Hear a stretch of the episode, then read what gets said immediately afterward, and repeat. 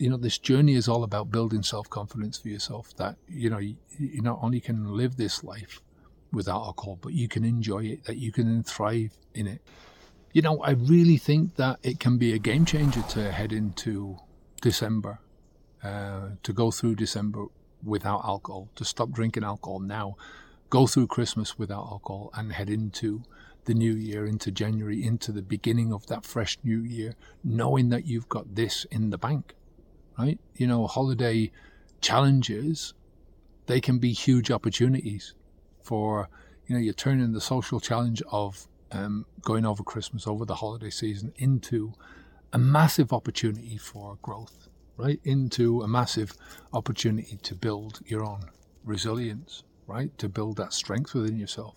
Like I said, you know, just the fact that you can get through something like this, everything that it entails, and I'm, I mean, no doubt that Christmas entails a lot, um, but it's at the end of the day, it's only 24 hours, you know, and then we're working up to that in December. So, you know, if you're if you're stopping and you're taking the opportunity to stop now, by the time you get there to um, December, by the time you get to January, I should say, um, the fact that you've done this, that you've overcome this, and you know you can really pat yourself on the back.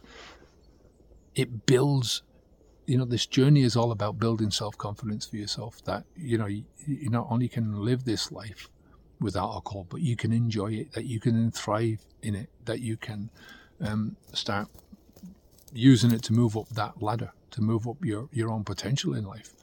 And you know, the best start to the new year that, that you can give yourself is to start before the new year. You know, how are you going to feel next year?